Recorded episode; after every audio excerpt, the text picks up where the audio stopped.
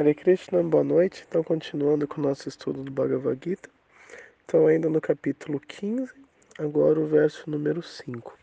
Então, nesse verso, Krishna diz: Aqueles que estão livres do falso prestígio, da ilusão e da falsa associação, que compreendem o eterno, que se enfastiaram da luxúria material, que estão livres das dualidades manifestas sob a forma de felicidade e sofrimento, e que com toda lucidez sabem como se render à pessoa suprema, a, super, a pessoa suprema, alcançam este reino eterno. Então, Krishna explica né, em outros pontos do Bhagavad Gita, como a gente já viu em mensagens anteriores, como uh, o transcendentalista ele não deve nem desejar e nem uh, e nem rejeitar né, a, a, as atividades e as, os objetos materiais. Ele deve simplesmente ser neutro. Aquilo que vem uh, automaticamente, né, sem tanto esforço, ele aceita e faz um bom uso disso, mas ele não se, enfim, não se mata de trabalhar para conseguir aquilo que é muito difícil para ele obter. Então, Krishna explica que uh, ah, ele cita alguns exemplos, alguns sintomas de uma pessoa que está apta né, a se transferir para o plano espiritual. Então, um deles é estar livre do falso prestígio, né? A humildade, simplesmente. A humildade é algo muito importante na vida espiritual. A ilusão, né? A ilusão surge devido à influência do modo da ignorância. Conforme a pessoa ela cultiva o modo da bondade, a ilusão ela automaticamente se dissipa. Falta, falsa associação é associação materialista, baseado no, na identidade material, baseada no corpo, baseada nas posses. Isso a gente vê muito hoje em dia, né? As pessoas elas se uh, elas uh, elas acham que são o que têm, né? e não são que são o que são, né? Então elas e elas se associam entre elas nessas bases, né? Eu tenho isso, eu tenho que se associar com pessoas que também têm um nível similar e assim por diante. Essa é uma falsa associação, porque ela é baseada nesses valores materialistas, nem mesmo no que a pessoa é, né? Mas no que é o que, é, o que a pessoa tem. Outro sintoma é que, que se enfastiaram da luxúria material. Então, o que nos prende a esse mundo material é a, o desejo né, de, da alma condicionada, né, de cada um de nós, de uh, desfrutar né, das coisas desse mundo, principalmente do sexo oposto. Né? O homem deseja uma mulher, a mulher deseja o homem. Então, essa, e, uh, essa, isso se manifesta na forma de luxúria. Né?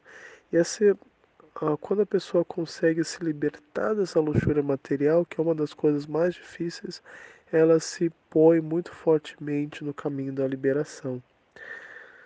E o último sintoma é que, com toda lucidez, sabem como se render à pessoa suprema. Né? Porque, enfim, no plano espiritual existe um relacionamento entre a alma, né, entre nós e Deus. Então, naturalmente, não é possível alcançar esse plano espiritual sem que a pessoa cultive esse relacionamento com Cristo. Né? Como eu expliquei em outros áudios, a alma ela pode desenvolver cinco relacionamentos com Krishna: neutralidade, serviço, amizade, né, relacionamento como pai ou mãe, ou relacionamento conjugal. Então, de acordo com a preferência de cada um, de acordo com o desejo e a natureza de cada um, cada um pode desenvolver um desses relacionamentos com Krishna.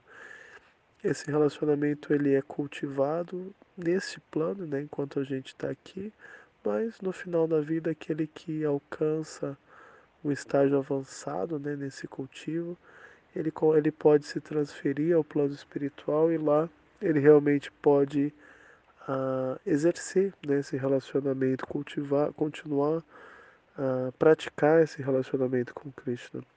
Então agora Krishna continua no verso 6. Essa minha morada suprema não é iluminada pelo sol ou pela lua, nem pelo fogo ou pela eletricidade. Aqueles que a alcançam jamais retornam a este mundo material. Então, o plano material, né, ele é escuro por natureza. Se não existe uma fonte de uma fonte luminosa, né, seja o sol, seja a lua, seja uma luz elétrica ou fogo, ou enfim, qualquer outra fonte de, de iluminação, seja ela natural ou artificial, simplesmente existe escuridão, né? Essa natureza desse mundo, escuridão, tudo é escuro. No plano espiritual, por outro lado, é o oposto. Tudo, tudo no plano espiritual é luminoso, porque tudo é efulgente, tudo emite luz, então tudo é iluminado automaticamente. Não existe a necessidade de do sol ou de luzes elétricas ou do fogo, enfim, não existe nada disso, não existe necessidade de nada disso para iluminação, porque tudo é efulgente, né? Então essa é uma das características do mundo do plano espiritual. Outra característica é aqueles que alcançam o plano espiritual, eles jamais retornam a este mundo material. Por quê? No plano material, né, eu expliquei isso alguns áudios atrás, que existem vários sistemas planetários. Então, o nosso plano, o nosso plano em que a gente vive é o plano intermediário. Então, nesse plano intermediário, a pessoa cultiva as suas atividades e com isso ela cria um karma do qual ela vai a desfrutar ou sofrer nas próximas vidas. Então, uma pessoa que cultiva né, piedade, uma vida piedosa, por exemplo, ela tem a, a possibilidade de ascender até planos superiores dentro desse mundo material, desse universo material, onde existe um padrão de vida muito superior ao nosso nesse planeta. Então, ela sobe até esses planos superiores, ela pode viver lá por algum tempo, porém quando os resultados dessas atividades, desse karma, né, dessas atividades piedosas que a pessoa executa uh, cessam, né, a pessoa é obrigada a descer de novo, voltar a esse plano intermediário onde a gente está para, enfim, fazer de novo suas atividades. E se de novo ela for piedosa, ela pode ir lá passar mais umas férias lá nos planos superiores. Porém, o plano espiritual é diferente de qualquer planeta dentro desse universo, porque uma vez que você vai para lá, você não tem nenhuma necessidade de voltar, não é? Porque a sua posição no plano espiritual não é mantida pelo karma ou por qualquer coisa temporária. Todo mundo no plano espiritual é imortal e todo mundo tem uma posição uh, segura, uma posição definitiva lá. De acordo com, né, como eu falei, cada um de nós pode cultivar um relacionamento com Cristo, e quando esse relacionamento amadurece, ele, a, a, a alma, né, a pessoa pode se transferir para o plano espiritual e continuar uh, exercendo né, esse relacionamento com Cristo lá. E esse, essa posição que é obtida, ela é, ela é segura, ela é fixa. Não existe nenhuma força que pode te afastar dessa posição e, e fazer com que você volte a cair nesse mundo material. Então essa é a posição, uma posição definitiva. Né? Todo mundo nesse mundo material busca uma posição definitiva. Assim que a pessoa a, obtém alguma coisa que é desejável para ela, né? consegue cultivar uma família, ter algumas posses, enfim, ter um padrão de vida um pouco melhor, ela busca desesperadamente manter aquilo. Ninguém quer perder aquilo que tem, né? principalmente relacionamentos com a família e assim por diante. Então as pessoas elas desesperadamente tentam manter aquilo. Né? Se um, sei lá, alguém da família, um ente querido fica doente, a pessoa vai fazer tudo o que ela puder, vai gastar o que tem e o que não tem para tentar salvar aquela pessoa, né? para que ela possa ficar mais alguns anos em companhia dela. Então todo mundo tem essa, essa, essa, essa tendência, né? a tentar manter a, a, posição que tem nesse mundo material. Porém, em última análise, é impossível, né? Todo mundo vai, todos os entes queridos vão morrer, todo, toda, todo mundo vai morrer, enfim. Não é possível viver eternamente aqui. Porém, no plano espiritual não é assim que funciona.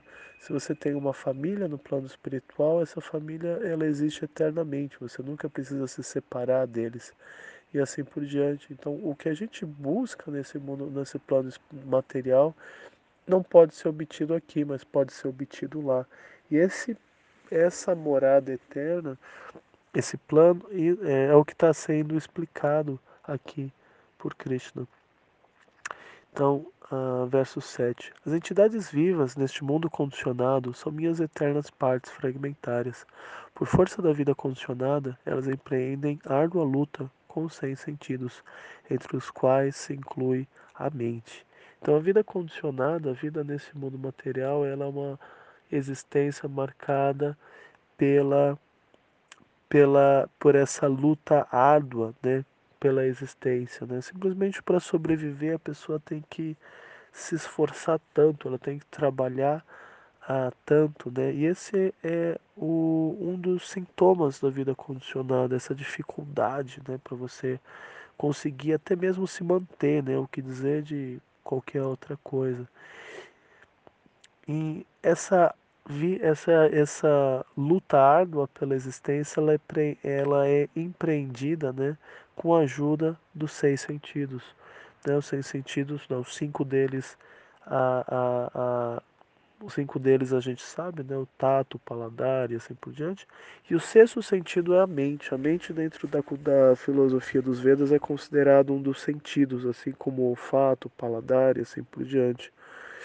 A mente, ela controla os sentidos e ela é também o centro das emoções dentro do, do, do ser. Verso 8. Assim como o ar transporta os aromas, a entidade viva no mundo material leva de um corpo para o outro suas diferentes concepções de vida. Com isso, ela aceita uma espécie de corpo e, ao abandoná-lo, volta a aceitar outros. Então, Krishna dá esse exemplo de assim como o ar transporta aromas, né? Então, embora o ar ele seja, ele não tenha uma existência Uh, ele, o ar ele não é sólido nem líquido, né? então ele é simplesmente etéreo. Ainda assim, ele não tem uma forma, né? o ar simplesmente ele penetra tudo. Ainda assim, o ar ele pode transportar aroma. Né? Quando você tem uma brisa assim, essa brisa passa por um, algumas flores, por exemplo, a brisa carrega esse aroma junto com ela. Então, da mesma forma, a entidade viva, nós, né, a alma, embora ela seja etérea, ela não seja nem sólida, nem líquida, nem gasosa, né?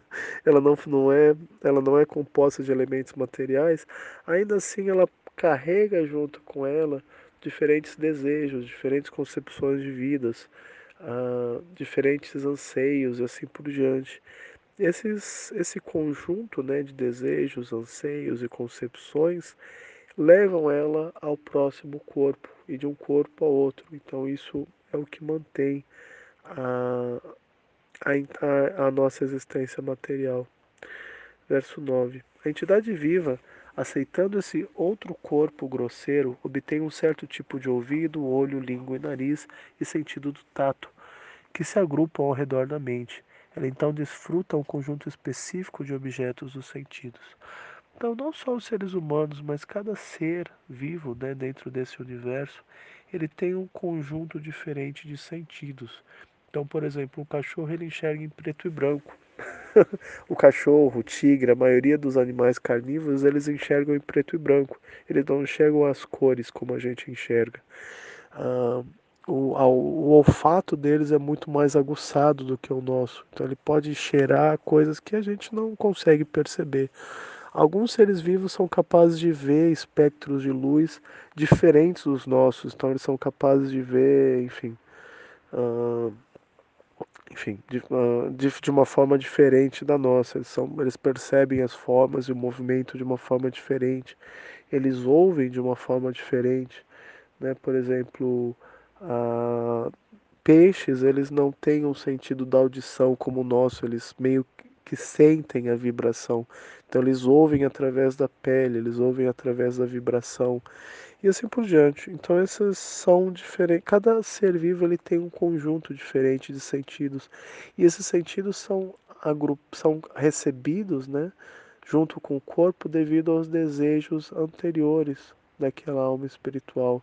Então, por exemplo, um cachorro ele deseja comer o osso, uh, ter relações com a cadela, e, enfim, aquele conjunto de objetos os sentidos que o cachorro deseja. Por isso, quando ele sai, ele termina a vida dele como um cachorro, ele recebe uma outra forma de cachorro, porque esses são os desejos dele. Da mesma forma, um ser humano, um ser humano ah, ele recebe outra forma de vida de acordo com os desejos que ela cultiva nessa vida. E esse novo tipo de corpo que é recebido vem traz com ele um conjunto de sentidos, né, que permitem que ele desfrute, né, de um determinado de um determinado conjunto de objetos dos sentidos. Objetos dos sentidos significam a comida, a bebida, enfim, tudo aquilo que a pessoa anseia, né, nesse mundo. Então, versos 10.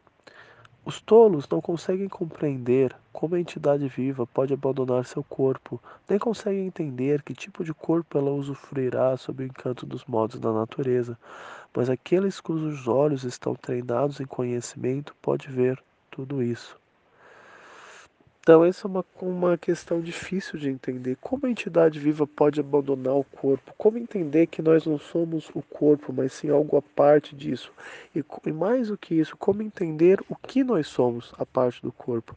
Então, esse é um ponto interessante. Mesmo muitos religiosos, né, eles não conseguem simplesmente compreender esse fato.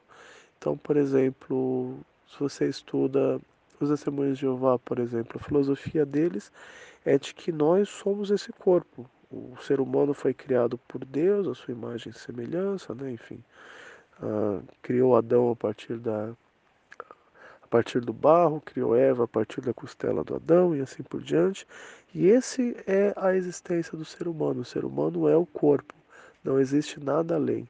E aí, quando existe a vida eterna, né? A vida eterna seria a pessoa morre, né? Vai para debaixo da terra e tal. E aí quando tem o julgamento, Deus ele ressuscitaria todo mundo, restauraria né, o, o corpo de cada um, que naturalmente foi devorado pelos vermes, e cada um viveria a, a, vida eterna nesse mesmo corpo, nessa mesma forma em que nós estamos aqui, porque não existe nada além do corpo. Nós somos o corpo. Essa é a visão deles. Mas essa é uma visão que não é correta, naturalmente. Né? Às vezes a gente tem essa informação de que nós somos simplesmente o corpo, mas somos a consciência dentro do corpo. Mas esse é um ponto interessante. Não só os materialistas né, têm dificuldade em entender esse ponto, mas mesmo muitos religiosos têm essa dificuldade de entender uh, quem são, uh, que não são o corpo. E como Krishna descreve aqui no verso 10, né, ele descreve os touros não conseguem compreender como a, a entidade viva pode, pode abandonar seu corpo. Então, Krishna indiretamente, não né, diretamente, chama todas essas pessoas de tolos, porque eles não conseguem compreender o fato mais fundamental do conhecimento espiritual, que é o fato de, de compreender que não só que a entidade viva não é o corpo, mas não conseguem compreender a natureza da entidade viva, transcendental à matéria. Então, e em oposição a isso, ele explica como aqueles cujos olhos estão treinados em conhecimento, ele consegue ver, né? ele consegue entender tudo isso. Então, naturalmente, a chave para a compreensão é o conhecimento. Né? O conhecimento é o que nos liberta de todas as, de todas as dificuldades. Então, eu vou parar por aqui. Então, próximo áudio a gente continua a partir do verso 11. Hare Krishna.